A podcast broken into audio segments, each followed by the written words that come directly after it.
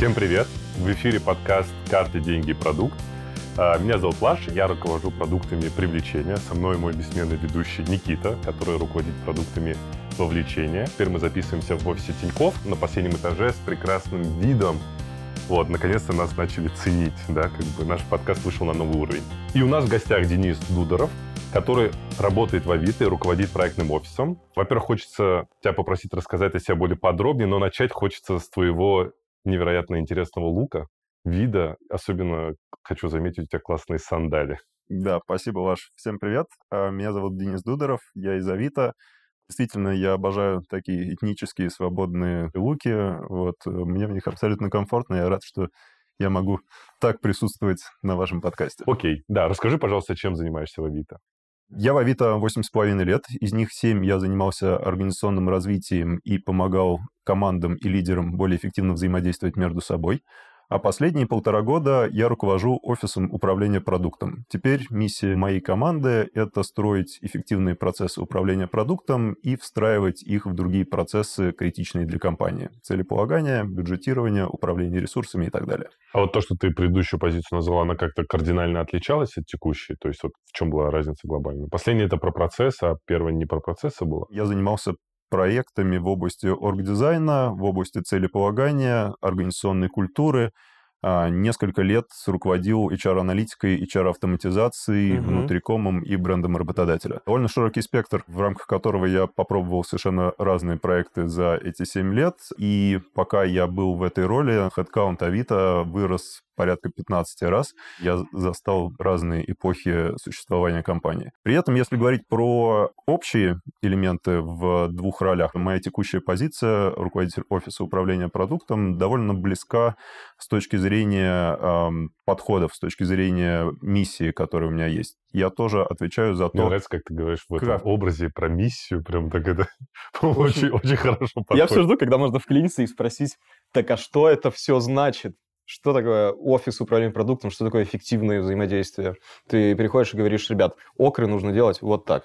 Или а, Окры нужно делать вот так, я говорил в предыдущей своей роли. Теперь я скорее выступаю партнером для ребят, которые занимаются развитием целеполагания и помогаю им, с одной стороны, понять позицию продукта, продуктового управления и э, их э, вклад в то, как ставятся цели в формате окров для продуктовых команд. А с другой стороны, я размышляю и реализую идеи в области э, того, откуда берутся эти ОКРы. То есть, если раньше я отвечал за саму систему и за то, как они ставятся, то теперь я думаю о том, а как вообще должны появляться цели, которые связаны с продуктовыми инициативами, как они могут быть связаны с продуктовым портфелем, за который отвечает моя команда, и как использовать использовать минимальное количество ручного труда при постановке таких целей и выравнивании внутри организации. Сейчас давай ремарку, что такое продуктовый портфель? А, давайте про продуктовый портфель. На самом деле, а, я участвовал в его создании порядка четырех лет назад, еще в рамках своей предыдущей роли, в рамках кроссфункциональной команды. И мы по запросу CPO и CTO построили инструмент, который применяется для того, чтобы, во-первых, обеспечить прозрачность того, что происходит в продуктовой организации, понимать, чем занята как каждая команда, какой эффект это дает, сколько нам это стоит.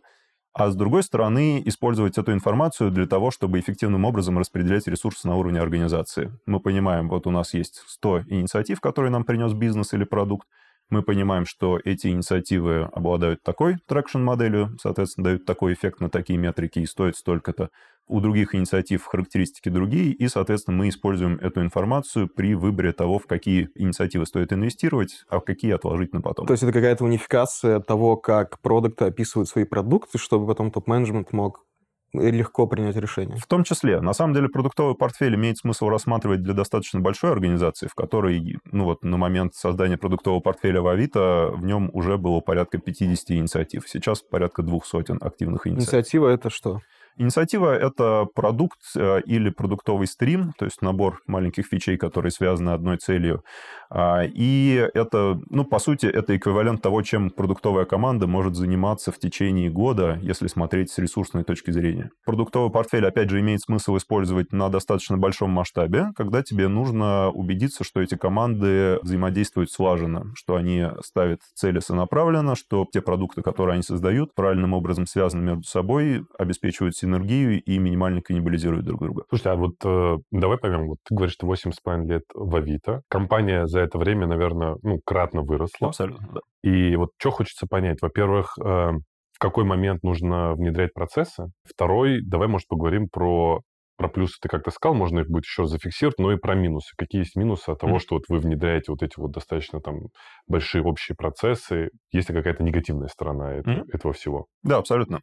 А, я бы сказал, что процессы существуют в компании вне зависимости от того, думаешь ты о них или не думаешь, есть человек, который за них отвечает или нету. При этом а, эти процессы могут обладать разной зрелостью, разной стабильностью, разной эффективностью. Да? То есть мы можем тратить то или иное количество ресурсов на то, чтобы выполнить один и тот же процесс и добиться одного и того же или различных результатов, как итог этого процесса. Когда про них стоит задумываться? Я думаю, что про них точно не стоит задумываться, вот прям выделять человека, который про них будет думать э, на этапе старта стартапа, когда, условно, все сидят в одной комнатке и очень живо общаются друг с другом. Да, там просто вообще коммуникация идеальная, тебе там даже никакие средства коммуникации не нужны. Процессы, они... Их никто не называет процессами, но при этом они существуют, и организация как-то живет, при этом каждый человек обычно несет несколько ролей и выполняет вот в той мере, в которой это необходимо стартапу. Как только у тебя пропадает вот этот зрительный контакт и появляются э, команды, в которых есть коммуникация внутри команды и коммуникация снаружи между командами, вот здесь уже возникает более-менее а, явная потребность в том, чтобы процессы отлаживать и начинать про них размышлять э, более осознанно. Чем дальше ты существуешь и чем больше компания а, становится, тем больше потребность в том, чтобы эти процессы были, были люди, которые ими занимались, и э, мы понимали, собственно, есть процесс, нету, э, эффективен он, неэффективен и так далее. Что будет, если не заниматься этим? У тебя э, компания становится в своем развитии. Добавление новых ресурсов будет э, понижать результат совокупный от всей компании, а не повышать его. И в этом смысле и продуктовый портфель, и различные другие процессами, которыми я занимался в рамках своей карьеры в Авито, это во многом энейблеры роста. То, что компания выросла за это время в 15 раз, ну а сейчас, наверное, уже там близко к 20, в сравнении с тем, что было, когда я приходил в нее, это во многом оценка результата работы с этими процессами процессами. Потому что если бы этих процессов не было, если бы не было OKR, если бы не было переход на кроссфункциональные agile команды, если бы не было продуктового портфеля, мы в определенный момент встали бы в своем развитии и не могли бы расширяться дальше, увеличивая совокупный результат компании. Окей, тут э, примерно понятно. Ну, кстати, интересная точка зрения. Ты вообще с ней согласен, что компания останавливается в развитии, если не развивает процессы? А, стопудово. Ну, если утрировать, то в любом случае начинается какая-то непонятная грызня и так далее. Если ты хочешь нормальный стабильный рост, тебе в любом случае нужны процессы, которые все там сводятся к тому, что... Ну, даже окры взять, э, в чем их красота? В том, что у тебя есть понятная там главная главная метрика компании, и есть понимание, как какие команды на своем уровне туда контрибьютят. Вот если этого нет, то все начнут э, делать, не знаю, одно и то же, не слаженно, и в итоге получится какая-то мешанина, а не продукты на самом деле. Вот единственное, я хочу там чуть попозже об этом поговорить. В моем понимании, из того, что я видел там со стороны и общался с ребятами из Авито, у вас прям все дико выкручено. То есть я когда даже общался, там в свое время мне предлагали в Авито пойти, для меня это выглядит как супер скучно. Уже настолько выкручены процессы, что там просто скучно. Там как будто бы до какого-то уровня, там, не знаю, до кластера или да, там нет э, места для какой-то фантазии, фана, такого хаос, из которого что-то прекрасное может родиться, вот, и все просто, все такие винтики, и типа влево-вправо нет смысла шагать. Смотри, на самом деле наш подход и стремление — это как раз дать командам внизу достаточно высокую степень свободы а за счет того, что ты с помощью процессов, структур, инструментария позволяешь результаты этих команд потом сонаправлять и состыковывать в пределах сначала кластера, потом дирекции, потом всей компании. Вот. И в этом смысле продуктовый портфель, в частности, он накладывает определенные рамки и на то, как работает продукт, да, и там вот мы сейчас поговорим про это, там есть плюсы mm-hmm. и минусы. С одной стороны, ты можешь очень быстро понять, а что от тебя здесь ожидают, потому что, ну, вот живешь по определенному жизненному циклу твой продукт, соответственно, ты приходишь на определенные защиты, вот формат документа, который нужно написать на эту защиту, вот, соответственно, ожидания от тебя. А также это позволяет довольно быстро заонбордить новых коллег. Вот у тебя пришел коллега, ты ему передал э, эту информацию, вот место, где хранится вся информация о продуктовых инициативах твоих предшественников, соответственно, можешь их изучить, переиспользовать, как можно быстрее влиться в работу. А с другой стороны, да, безусловно, это означает, что у тебя нет возможности в рандомном формате написать документ или не писать документ вообще, угу. да, а фигачить э, инициативы так, как э, тебе... Кластер лиду, да. Кто да. это? Давай про, про структуру сначала, про то, Давай. как вообще структура Давай выглядит. тогда прям супер коротко, потому что хочется больше про процесс поговорить. Окей, окей, окей. Какие вообще уровни иерархии есть в Авито на примере продуктов? У нас есть четыре функции, которые участвуют в продуктовой разработке в составе кроссфункциональных команд. Это продукт, дизайн, аналитика, аналитика и инженеры, разработка. Вот, соответственно, первые три функции, кроме инженеров, они под CPO, соответственно, там есть максимальная возможность э, построения синергии discovery процессов. Если говорить про, конкретно про вертикаль продуктов, то там а, есть следующие уровни. Продукт-менеджеры — это ребята, у которых нет своих подчиненных, которые работают непосредственно с продуктом. Потом возникает unit lead — это а, человек, у которого есть а, 2, 3, 4 продуктовых менеджера под ним в его команде непосредственно. Если говорить про кросс-функциональные сущности, то там возникает возникает вот несколько фичи команд, порядка 20-30 человек один юнит. А дальше возникает кластер элит. Под ним, соответственно, могут быть уже, а, если говорить э, про все уровни, и про юнит лидов, и про продукт менеджеров под ним, то там может быть, наверное, от 10, э, такой небольшой кластер э, сотрудников, до 30, наверное. Это вот максимальный какой-то кластер. Но вот, эти люди, я же правильно понимаю, не напрямую подчиняются, а через лидов, да? Да, да, да, конечно. Вот. А при этом, если говорить про сущность э, с учетом трех других функций, то здесь вот нужно умножать, опять же, там, наверное, примерно на 7, на 8, вот, э, получаем размер кластера там, от 50 до уже больше, чем 100 человек. Угу. Вот. И есть на текущий момент еще уровень дирекция. Соответственно, дирекция включает в себя от 2 до 4 кластеров. Вот, ну, пропорционально растет. Вот. И на самом верху есть CPO. Вот такие уровни. А при этом с точки зрения вертикали разработки инженеров там такая же вертикаль. Вот аналитики и дизайн, так как сами функции по себе поменьше, то у них меньше этих уровней и чуть другая структура. Ну да, ну нас в первую очередь продукт интересует. Вот тогда можно, ну, мы примерно поняли, кто такой кластер лид, вот какие... А вот, кстати, давай даже подискутируем. Вот если говорить про кластер лида, как ты считаешь вообще, какие процессы, ну, must-have должны быть для того, чтобы эффективно управлять там 30, да, ты сказал, продуктами до 30, от 10 так, до 30. Так, еще раз, получается, есть э, несколько, давай скажем, 5 продуктов, у них есть unit lead продукт. Берем 5 unit lead ов, получается кластер lead сверху. Ну, если упрощенно, да. да. А, ну, что-то в тему мне кажется, unit lead должен что-то писать вокруг года, кластер что-то вокруг трех лет. Что писать? Ну, в смысле, какую-то стратегию, там, не знаю, two-pager ы, six-pager ы, whatever. А CPO вот. такой, у меня появилась классная идея, да? Просто вкидывать. Ребята, ловите.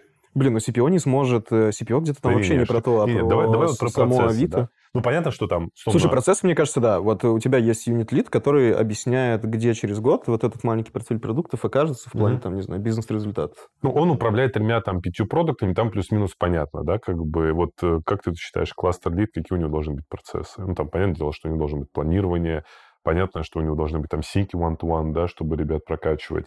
А, что еще мы можем туда вкинуть, как мы считаем? Какие у тебя есть еще встречи процессные?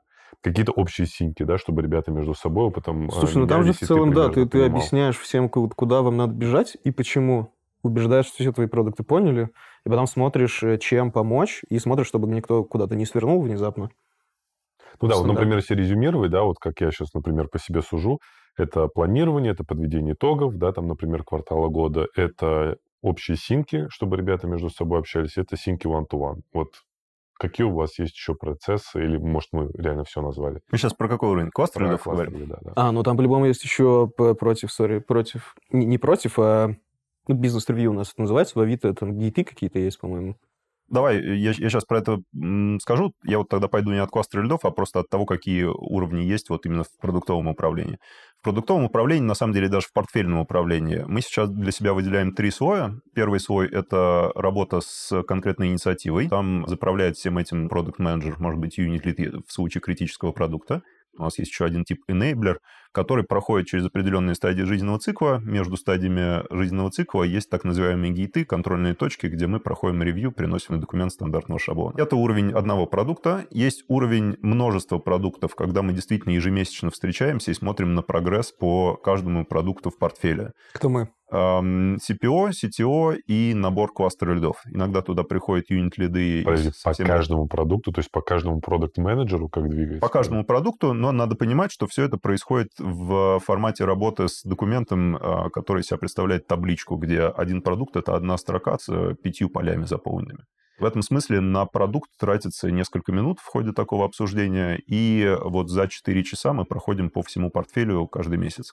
То есть через CPO проходят абсолютно все продукты? Там есть э, градация с точки зрения приоритета. Некоторые продукты помечены как особо важные, условно важные для внимания топ-менеджмента. Mm. Мы останавливаемся с большими подробностями либо на таких продуктах, либо на продуктах, которые по какому-то из статусов показывают, что они отстают от mm. ожидаемого okay. перформанса. И есть третий э, слой, это уровень уже всего портфеля. Вот с этой историей мы пока экспериментируем. Туда мы показываем только CPO и CTO для того, чтобы посмотреть вот на то, как чувствует себя портфель в некотором смысле как продукт, да, потому что... Ну, там метрика какая-то, потому что... Да, там тоже есть метрики. Не, я имею в виду, там метрики или прям какие-то фичи, потому что, ну, по сути, портфель включает все то, что было вот в этой табличке. Но там мы смотрим на портфель в некотором смысле как, а не что. То есть мы смотрим не на контент, а, хотя и на контент тоже. Давай я просто сейчас несколько mm-hmm. примеров дам, Давай. что там обсуждается. Мы начинаем с того, насколько полно, качественно и актуально внесена информация в продуктовый портфель. Потому что если туда занесена некорректная информация или неполноценна, то мы никакие выводы на основании этого делать не можем. То есть вы первое, что смотрите, то, что вообще заполнили ли табличку, а не на результаты условно? Или что, типа,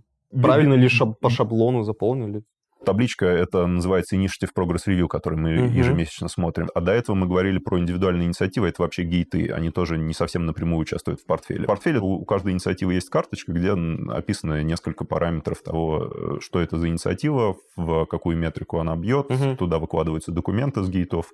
Там можно увидеть даты гейтов и их результаты и так далее. Мы скорее смотрим вот на эту последнюю сущность, автоматизированную систему, в которой хранится наш продуктовый портфель. Смотрим на то, насколько в нем полноценная актуальная информация Еще история, на которую мы можем смотреть, это а, сила портфеля. И вот здесь вот мы действительно смотрим уже на совокупный эффект на те или иные метрики от всех инициатив, которые есть в портфеле.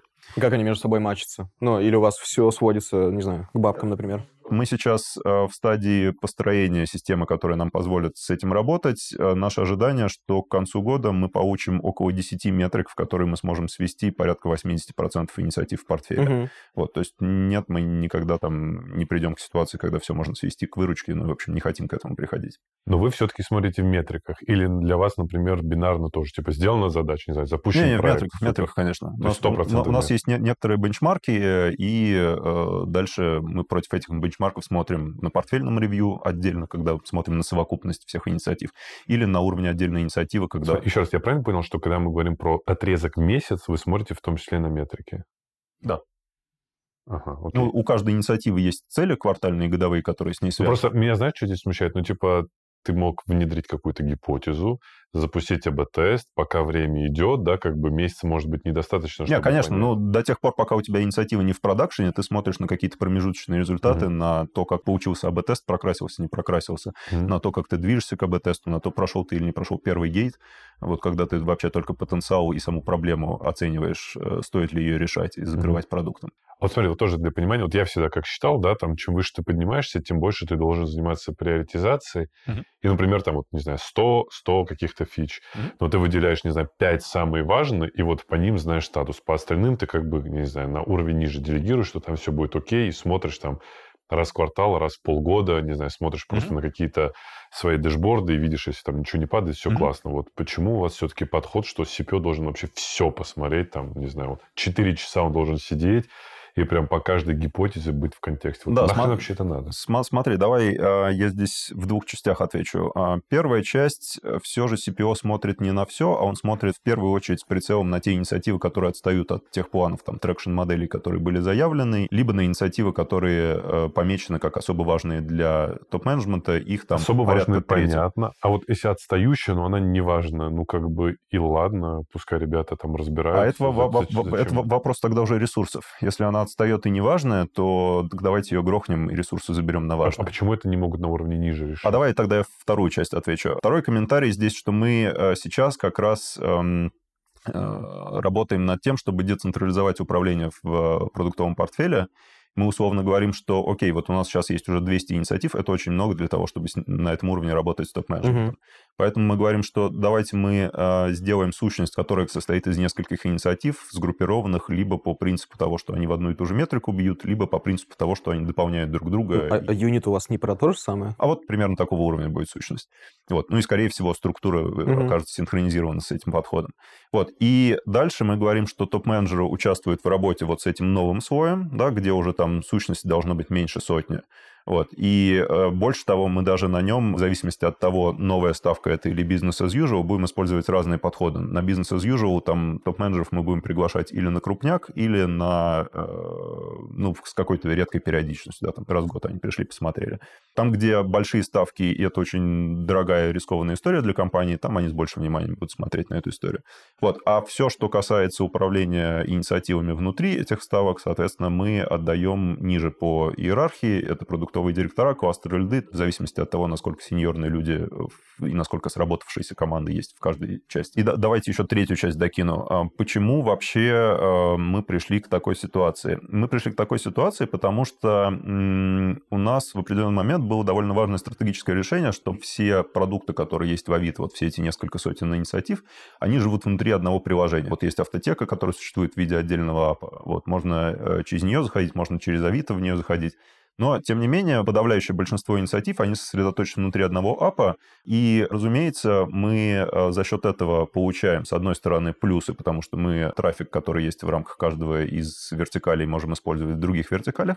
С другой стороны, э, мы получаем сложность как э, цену угу. этой истории, и очень многие продукты действительно взаимосвязаны с другими. И вот именно для этого, на самом деле, нужен портфель. Вполне возможно, если у тебя продукты меньше связаны между собой, то тебе и портфель потребуется гораздо позже. Угу. Вот. И роль CPO и CTO во многом балансирующая. Их задача как раз понимать картинку, а что вообще у нас есть в портфеле, и подсвечивать э, ребятам из разных частей организации, где у них есть пересечения критические с другими частями организации, если они вдруг сами этого не обнаружили. А, типа, слушай, вот тебе надо пойти пообщаться с этими ребятами, они делают такую штуку, которую... Да, эти ребята должны прийти к тебе на гейт, например. Я понимаю, что процесс, он работает, когда там куча разных звеньев и так далее, и это эффективно. А есть какой-нибудь любимый один артефакт, не знаю, документ или что-то, что вот прям, вот эта штука прям топчик? Вот если все остальное придется выкинуть, что останется? Какой самый классный документ или процесс продукта? А, слушай, давай я, наверное, сейчас отвечу, что вот эта вот самая табличка, которую мы смотрим а, ежемесячно, потому угу. что, по сути, а, вот можно все остальное выбросить, и ты в целом будешь держать картинку в голове, смотря на эту табличку. Вот, а все остальное это скорее детализация в ту или иную а, а что в ней вот ты сказал, там 5 колоночек, а что в них написано? Да, там есть э, количество ресурсов, которые сейчас выделены на инициативу и статус найма. Это headcount или зарплаты? Да, да headcount. Ага. Дальше там есть цели на квартал и на год и прогресс по ним. Угу. Есть столбец, который просто одним словом отвечает, какой прогресс по этим целям. Соответственно, отстаем, не отстаем, опережаем, угу. закрыли инициативу. Вот. И два столбца есть про то, что мы сделали за прошедший месяц, что мы собираемся делать за следующий месяц. Ну, угу. плюс один там вот индикатор важен, не важен для топ-менеджмента. Есть еще один вопрос, который мне в том числе интересен, я думаю, слушателям тоже. А ты, получается, внедряешь процессы. И, естественно, получается, делаешь жизнь, как, по крайней мере, в краткосрочном моменте людей хуже, да, то есть им надо чему-то обучаться, что-то менять, угу. какой-то новый процесс. Но при этом ты говоришь, что у вас горизонтальная структура, идти надо договариваться. Как я понимаю, то есть ты придумал процесс, ты не идешь там к CPO, который там директивно приказывает, что теперь я вас посвящаю в этот процесс, все обязаны mm-hmm. делать. Ты идешь продавать, да, этот процесс. Вот можешь рассказать про какие подходы ты используешь, потому что обычно, ну, на моей практике, когда ты приходишь к каким-то процессам, то, ну, ты получаешь такое жесткое сопротивление. Mm-hmm. Вот. И это может касаться, например, и платформы, и бизнеса, там, например, совокупности люди не понимают. Они говорят, мы же до этого нормы. Смотри, а здесь я думаю, что очень важен подход. Мы не создаем новый процесс ради процесса. Мы скорее ту потребность, которая в организации уже есть и понятна, помогаем упаковать в один и тот же формат для различных частей организации. То есть так или иначе, каждой команде придется поучаствовать в бюджетировании. Это не является для них новостью. Они понимают, что в конечном итоге там будет разговор про ресурсы, будет разговор про то, как они распределены сейчас, будет разговор про то, как они а, новые ресурсы будут распределены между дополнительными бизнес-возможностями. То, чем занимается моя команда, это скорее считать запрос, который уже где-то в организации родился. Он может прийти от топ-менеджмента, он может прийти от необходимости выровняться между разными командами, он может прийти от необходимости э, вообще вот какие-то вещи не продалбывать в управлении продуктом, конкретным продуктом. Там. Это все понятно. У кого-то он родился, у одной из 10 команд. А надо масштабировать на все 10. Да, и моя задача убедиться, что команды с этой понятной уже всем потребностью, ну, всем или почти всем эта потребность уже понятна, они не будут работать по-разному. То есть моя задача действительно пообщаться с командами, понять, как они уже закрывают эту потребность сейчас, если они mm-hmm. уже начали с ней работать, выбрать или построить некий общий процесс, подход, который позволит с этой потребностью работать на масштабе всей организации. При этом понятно, да, какие-то команды выиграют от этой истории, потому что они получат поддержку от других команд, какие-то проиграют, потому что у них вообще не было еще работы с этим конкретным процессом. Вот, а, ну или с потребностью, да, мы идем от потребностей. Вот, и задача в итоге выбрать какой-то общий способ, который который совокупную нагрузку на организацию снизит по сравнению, ну или результат повысит по сравнению с тем, что команды сделали бы в хаосе, ну, когда смотри, они допустим, сами выбрать возможность. Я какой-то лид, я такой, слушай, вот мое направление генерит столько-то денег. Mm-hmm. Мы, типа, классно работаем. Mm-hmm. И без этих процессов, которые ты сейчас хочешь внедрить, все классно. Mm-hmm. Зачем мне это делать? Ну, как бы, я не хочу. Я не вижу а, в этом смысла. Да, что ты в таком случае делаешь? Да, окей, смотри. А, хочешь ли ты, чтобы у тебя были дополнительные ресурсы на э, твои продукты? Ну, а это здесь при чем? Ну, я скажу, что вот я буду еще больше денег зарабатывать. Не-не, ну, типа, я скажу, смотрите, вот я зарабатываю 100 рублей, я буду зарабатывать 150, если вы мне дадите еще там трех сотрудников, допустим. Ну, при чем здесь этот процесс вообще? Дело в том, что ты же не существуешь изолированно, ты не можешь зарабатывать своим продуктом, вот сам пошел на рынок и выпустил отдельное приложение, и им заработал. У тебя есть некоторая обвязка из соседних команд, которые создают э, другие части продукта, которыми пользуется в конечный пользователь, угу. да, и он не может пользоваться монетизацией отдельно. Окей. Вот, поэтому для того, чтобы говорить про про то, какая команда получит этих трех э, людей, да, нужен инвест-процесс, в рамках которого мы должны некоторым образом сравнить э, результаты потенциальные от э, инвестиций или добавления ресурсов в ту, ту или ту команду. Mm-hmm. Вот, поэтому, да, окей, ты можешь в этом процессе не участвовать, вот, но тогда ты на какое-то количество времени окажешься замороженным э, без дополнительных ресурсов. Вот, э, кроме того, тебя будут периодически приходить и бомбить какими-то кастомными запросами. А, ты как будто бы меня, знаешь, не, не убеждаешь, а скорее ты говоришь, что вот ты вот таких плюшек не получишь, вот таких, вот таких, окей, жду, когда ты на коленях ко мне придешь. Не то, что на коленях, просто вот у тебя есть э, способ попытаться э, жить без процесса в том формате, в котором ты, э, тебе самому комфортно решать эти проблемы. Mm-hmm. Я тебе говорю, что смотри, а вот со стороны есть другой процесс, который уже там адаптировался, применяют несколько команд. То есть все-таки вот первое, что можно зафиксировать, не надо сразу масштабировать на всех, если нет такого желания у всех Если команд. нет необходимости, давай так. Слушай, а что, как в итоге нанять... Вот... Сейчас, подожди, подожди, мы еще предыдущую тему не закрыли, ты убегаешь. Смотри, опять же, зафиксируем, да, если мы хотим внедрить какой-то процесс, не обязательно его внедрять сразу во все команды, можно абсолютно. с кого-то начать, абсолютно, абсолютно. получить там какой-то первый фидбэк, показать, что вот это классно все. работает, и потом потихоньку масштабировать.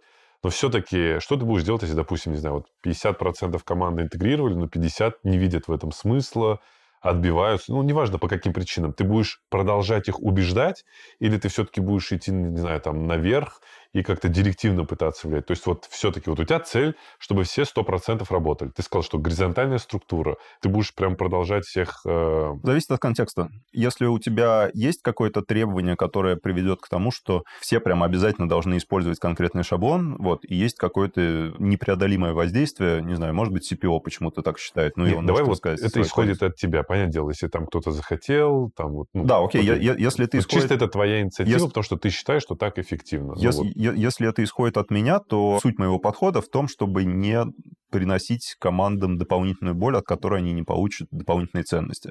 В этом смысле, если команда может остаться на своих форматах и э, организация от этого не проиграет, э, я могу подстыковать формат этой команды в то, как работает вот остальная часть организации. И такое действительно случается, потому что вся организация, она выросла несколько больше, чем в среднем по остальной части организации. Они создают какие-то свои процессы, и тогда моя задача просто выровняться с человеком, который занимается процессами, например, внутри этой организации. Мы стыкуемся по интерфейсам, стыкуем процессы, все абсолютно без проблем. У меня нет никакого желания запихать э, ногами процесс, который просто... То есть ты тоже со своей стороны готов адаптироваться, и в целом, когда мы говорим про масштабирование каких-то процессов, которые ты инициируешь, это не означает, что все будут следовать этим процессам, да, то есть, ну, у тебя нет цели заставить всех, у тебя есть цель, типа, кто видит в этом эффективность, чтобы они ее использовали. И это я так понял. Все так, вот, но при этом, еще раз повторю, что моя задача скорее то, что команда уже делает, предложить некий универсальный формат для этого занятия, процесса, работы с потребностью, что угодно. Вот, для того, чтобы разные команды лучше стыковались между собой с точки зрения конечного результата и общей картинки. Просто потому, что вот опять же, зачастую, если у команд у каждой свой подход, свой интерфейс, то на стыках между командами они искрят. У тебя разные процессы, и ты теряешь время на синхронизации, на обсуждение, а как один формат превратить в другой и так далее. И в этом смысле я даже не то, что придумываю процесс. Чаще всего я начинаю с того, чтобы пройти по командам и понять, вот, а как они уже сейчас работают с той или иной потребностью, и э, дальше на базе э, всех этих знаний построить какой-то совокупный продукт, который дальше, да, через пилоты мы проверяем, тестируем, собираем обратную связь, итеративно докручиваем и так далее. Подытоживая, все процессы нужны для того, чтобы закрыть ту или иную организационную боль. Не нужно создавать процессы ради процессов, решения ради решений. Если у тебя боль закрывается, потребность закрывается, значит, ты э, создал сразу подходящий процесс, вот еще по дороге хорошо бы его каким-то измерением UX и эфорта обвесить, да, спрашивать, сколько ты усилий потратил на работу с процессом, насколько тебе было удобно и понятно, что от тебя ожидается. Ну, так и живем, пытаемся смотреть на процессы как на продукты. А если хотите, а вот у нас сейчас... Э, Или на продукты как на процессы. Нет, на продукты как на процессы не стараемся смотреть. Нам на самом деле сейчас, я даже не знаю, вот как в Тинькове, расскажите мне, эм, мы сейчас переходим в очередную фазу бюджетирования, и мы э, второй эм, раз будем использовать так называемый zero-based budgeting.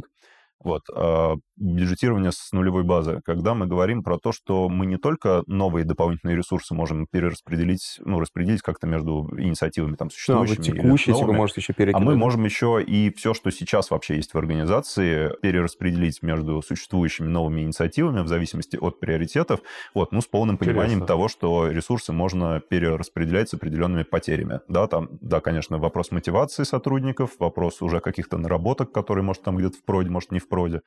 Вот, ты все это потеряешь, если переключишь команду на другой продукт. Но если ты понимаешь, что уже на горизонте года это даст тебе гораздо больше эффект, то, может быть, это имеет смысл сделать.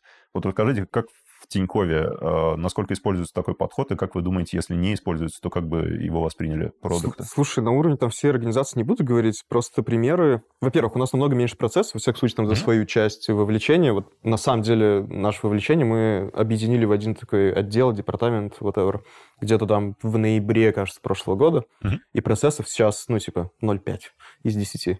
И мы много то, что ты сейчас говоришь, то, что можно текущие ресурсы перераспределять, мы много этим занимались. Вот там есть команда, которая делает один продукт. Мы понимаем, что если мы сейчас эту команду возьмем и сделаем не в рамках этого продукта а что-то по соседству, будет там для всего вовлечения mm-hmm. будет э, больше value. Вот, и таким мы занимаемся, да, постоянно кого-то перетаскиваем, новые продукты запускаем. Ну, это ты локально говоришь, типа, если ну, да. чувак, есть продукт. Вот про то, что ты говоришь, в каком-то виде у нас происходит, когда происходят какие-то кризисные ситуации, надо mm-hmm. переформатироваться, фокус поменять. Вот в такие случаи такой может быть. Но, как ты говоришь, например, там вот четвертый квартал, мы такие, а вот теперь давайте поймем, какие у нас будут фокусы, и вообще перетасуем все карты. Угу. честно говоря, такого я не помню, чтобы было. И, честно говоря, вот я сейчас просто хочу понять, вот если бы ко мне как продукту пришли бы, я бы... Ну, тут, если у меня маленькая команда была бы, я бы обрадовался, такой типа, опа, Типа, можно позариться на чужой пирог. Но если у меня была большая команда, мне бы это офигеть как не понравилось. Например, потому что, ну, когда мы говорим про ресурсы, мы говорим именно про не только же разработчиков, но и про продуктов, правильно, допустим? Да, я просто, например, да. могу сказать, что мне бы, например, не понравилось, если бы я бы сам нашел продукта, нанял, вырастил его, а потом кому-то бы его отдали. Я такой, типа... А если речь про то, что, э, ну, мы с первым приоритетом все-таки рассматриваем возможности реалокации внутри твоей собственной структуры, да, вот, предположим, у тебя есть сколько-то команд, сколько-то продуктов, и это просто момент, когда от всей организации ожидается, что она посмотрит внимательно на те продукты, которые у них есть в портфеле, и подумает, а имеет ли смысл все из них продолжать или вкладывать туда столько mm-hmm. ресурсов, сколько сейчас. Или имеет смысл вот чуть потусовать ресурсы, при этом с первым приоритетом они останутся в твоей же организации. Но это вот момент, когда... А А вот это как будто бы ты должен и без этого делать, без zero budget. Как будто э, бы как да. ты- как вот, а делаешь ли ты? Ну, типа, ты, ты же в текучке, понятно, что э, тебе сложно вот э, когда-то остановиться и подумать, блин, а вот на Ну каникулы и ты уйти. еще влюбляешься в свои продукты, Конечно. такой, типа, ну как Э, я Я застрою? согласен, Ну, но раз ты говоришь, один. что у вас есть вот эти процессы, где вы трекаете, насколько быстро вы двигаетесь, успехи и так далее, как будто бы, ну, ты должен примерно прикидывать, когда надо убить, ну, условно, продукт, да, там чем-то другим Ты заняться. много И- продуктов Тинькофф убил? Нет, они просто супер успешные. Все суперэффективны. Вот мы это между собой эм, иногда называем «надо перестать начинать, надо начинать заканчивать». Вот в этом смысле э, мы подозреваем, что у нас есть в портфеле, ну так вот, невооруженным глазом, процентов 20 инициатив, с которых пора бы снять ресурсы, перестать э, заниматься там подкручиванием последней половинки процентика ценой э, команды или двух и э, передать ее в новое плавание и достижение новых вершин. Так, ну у вас уже был такой подход, да, один? Потому что А, ты сказал, второй раз вы это да, запускаете. Как да. будто бы это звучало, что вы нас запустили, то ли какой-то был большой промежуток времени между вот первым и Ну, вторым мы, пе- шагом. мы первый раз это сделали в конце прошлого года, второй ну раз да, мы да. это сделаем через два месяца. Вот. А При этом, опять же, вот мы в конце прошлого года уже попробовали сделать это не, не на уровне инициатив, а на уровне вот этих сущностей, которые выше, да, ставки стратегические. Мгм. Вот. а, Там у нас все это подразвалилось, потому что мы просто прям по ходу процесса попытались перейти. Но сейчас мы сделаем еще одну попытку поработать со ставками просто для того, чтобы вот количество сущностей, которые можно было играть, было меньше. При Мгм. этом внутри ставки, разумеется, там продуктовый директор кластер элит, он сам может перераспределять ресурсы с минимальным контролем со стороны. Я правильно понял, что предыдущий год, когда вы внедряли этот процесс, он у вас не пошел, вы в итоге Нет, он, ничего? он пошел. Он пошел, э, топ-менеджмент э, остался доволен полученным результатом. Команды... А какой был результат в итоге? Было выделено несколько инициатив, которые были закрыты после такой приоритизации, и мы, э, в общем, в достаточной степени проинвестировали ресурсы в те инициативы, в которые мы действительно верили, и которые должны были начаться. Вот. При этом эм, процесс вышел, э, ну, можно, можно было даже не гадать, э, дорогим. Вот, и в этом смысле наша задача сейчас получить результат не хуже сделать это дешевле. И таким образом вот итеративно двигаться. Вообще, на самом деле, интересная мысль. Единственное, вот насколько правильно это делать ежегодно. Если одна и та же команда будет запускать, не знаю, 2-3 года подряд, я вижу, что там что-то запустили, переделываем, запустили, переделываем, как будто бы Да не, нет, все, слушай, ща, ща, ща. не все продукты могут или должны давать какой-то значимый эффект, ну, как бы за 12 месяцев. Конечно, какие-то чаще всего не дают. истории. Чаще всего не дают. Ну да, как будто бы здесь может быть две стороны. Один скажет, так вы ни хера не сделали, а другой скажет, ну, с другой стороны, так вы ни хера не дали мне сделать. Ну, как бы мы только начали, Да не, зато собрали команду, отсекаем тех, кто трупы пинает по пять лет. Ну, вот как будто бы не по 5 лет, а по году. А, а год может быть, ну, как для каких-то продуктов норм, год, чтобы разогнаться, а для Да нет, каких-то я не думаю, что там ребята сидят и такие, ой, типа, ретеншн упал на один процентный пункт, закрываем. Там, наверное, какие-то смотрятся планы, типа, есть у ребят план в Да, голове там, или нет? там, там скорее вопрос в том, а, какой мы возвратную инвестицию, да, там красивыми словами скажем, получим от той или иной Мгм. инициативы. То есть, если эта инициатива уже где-то очень зрелая, она там конец жизненного цикла прошла, и мы все равно продолжаем вбухивать туда ресурсы команды, чтобы вот выкрутить это несчастные полпроцента, это одно дело. Если это инициатива, которая только-только вышла в прод, и вот мы от нее ожидаем стремительного роста, ну, конечно, это совершенно другая история. При этом я бы не рассматривал э, этот процесс или историю как черно-белую, да, то есть здесь э, вполне могут быть какие-то нюансы, например, инициатива, которая получила там после э, какого-то обсуждения ресурсы вот только что, у нее может быть э, там Карт-бланш. Да, на про- всё подряд. про- протекция от того, чтобы у нее забирали ресурсы в течение какого-то времени. Иммунитет. На самом деле, вот вся история, что про продуктовое управление, что про организационное развитие, что про офис управления продуктами и продуктовый портфель, она всегда в конечном итоге сводится к здравому смыслу. Если ты э, не можешь э, всем участникам процесса объяснить здравый смысл с позиции хотя бы ряда из этих участников, ну и доминирующего по своей э, мощности внутри организации, то не надо этого делать, и не надо делать какую-то искусственную штуку. Поэтому мы, на самом деле, в том числе и э, периодически проверяем, а можем ли мы что-то выбросить из своих процессов. То есть вот большая часть, на самом деле, моей истории с продуктовым портфелем, это постараться внутри портфеля хранить такую информацию, которая позволит снизить разнообразие форматов отчетности за пределами портфеля, когда мы можем все просто на уровне интерфейсов отдавать в те системы, которые потребляют такого вида информацию, и это переиспользовать. Никит, ты сказал, что у тебя 0,5 э, процессов из 10. После этого подкаста какие процессы внедришь у себя? О, ну точно не авитовские. Не, на самом деле, как у нас это работало? Было примерно там две большие команды в Тинькофф, которые занимались плюс-минус тем же самым, что мы называем вовлечением. И mm-hmm. мы такие, блин, ребят, мы на самом деле, если подумать про метрики и какие-то там целевые показатели, мы на самом деле пытаемся качать одно и то же, просто разными словами и так далее. Давайте уже как-то все это синхронизировать. Mm-hmm. Вот, мы как раз в конце прошлого года объединились, и вот сейчас только начинаю, на самом деле, выстраивать процессы, потому что, ну, вот мне до сих пор непонятно, чем другая половина команды занимается. Вот я об этом узнаю раз в ну, полгода. короче, понятно. Синки между ну, да, да, да, вот. Спустя и, год, и, ребята, И в итоге вот недавно вскрылось, это буквально месяц назад, мы что-то в разговоре с другим лидом вовлечения поняли, что у нас представление о главной метрике вовлечения абсолютно разное я не буду сейчас подробности даваться, но типа про одно и то же, но абсолютно по-разному, и к этому точно разными путями надо идти. Mm-hmm. Вот, это до сих пор присутствует, поэтому сейчас мы решили начать с того, что каждый продукт будет писать документик to pager на квартал. Вот это как первый вообще артефакт наш процессный. У меня есть к вам предложение. Поставьте между собой один на один. Может, этого будет достаточно? На самом деле мы пытались, но что-то как-то мы все время какие-то форс-мажоры в этот момент. Я понял. Ну, окей, нам надо заканчивать. Начинать заканчивать, как в Авиго-то говорят.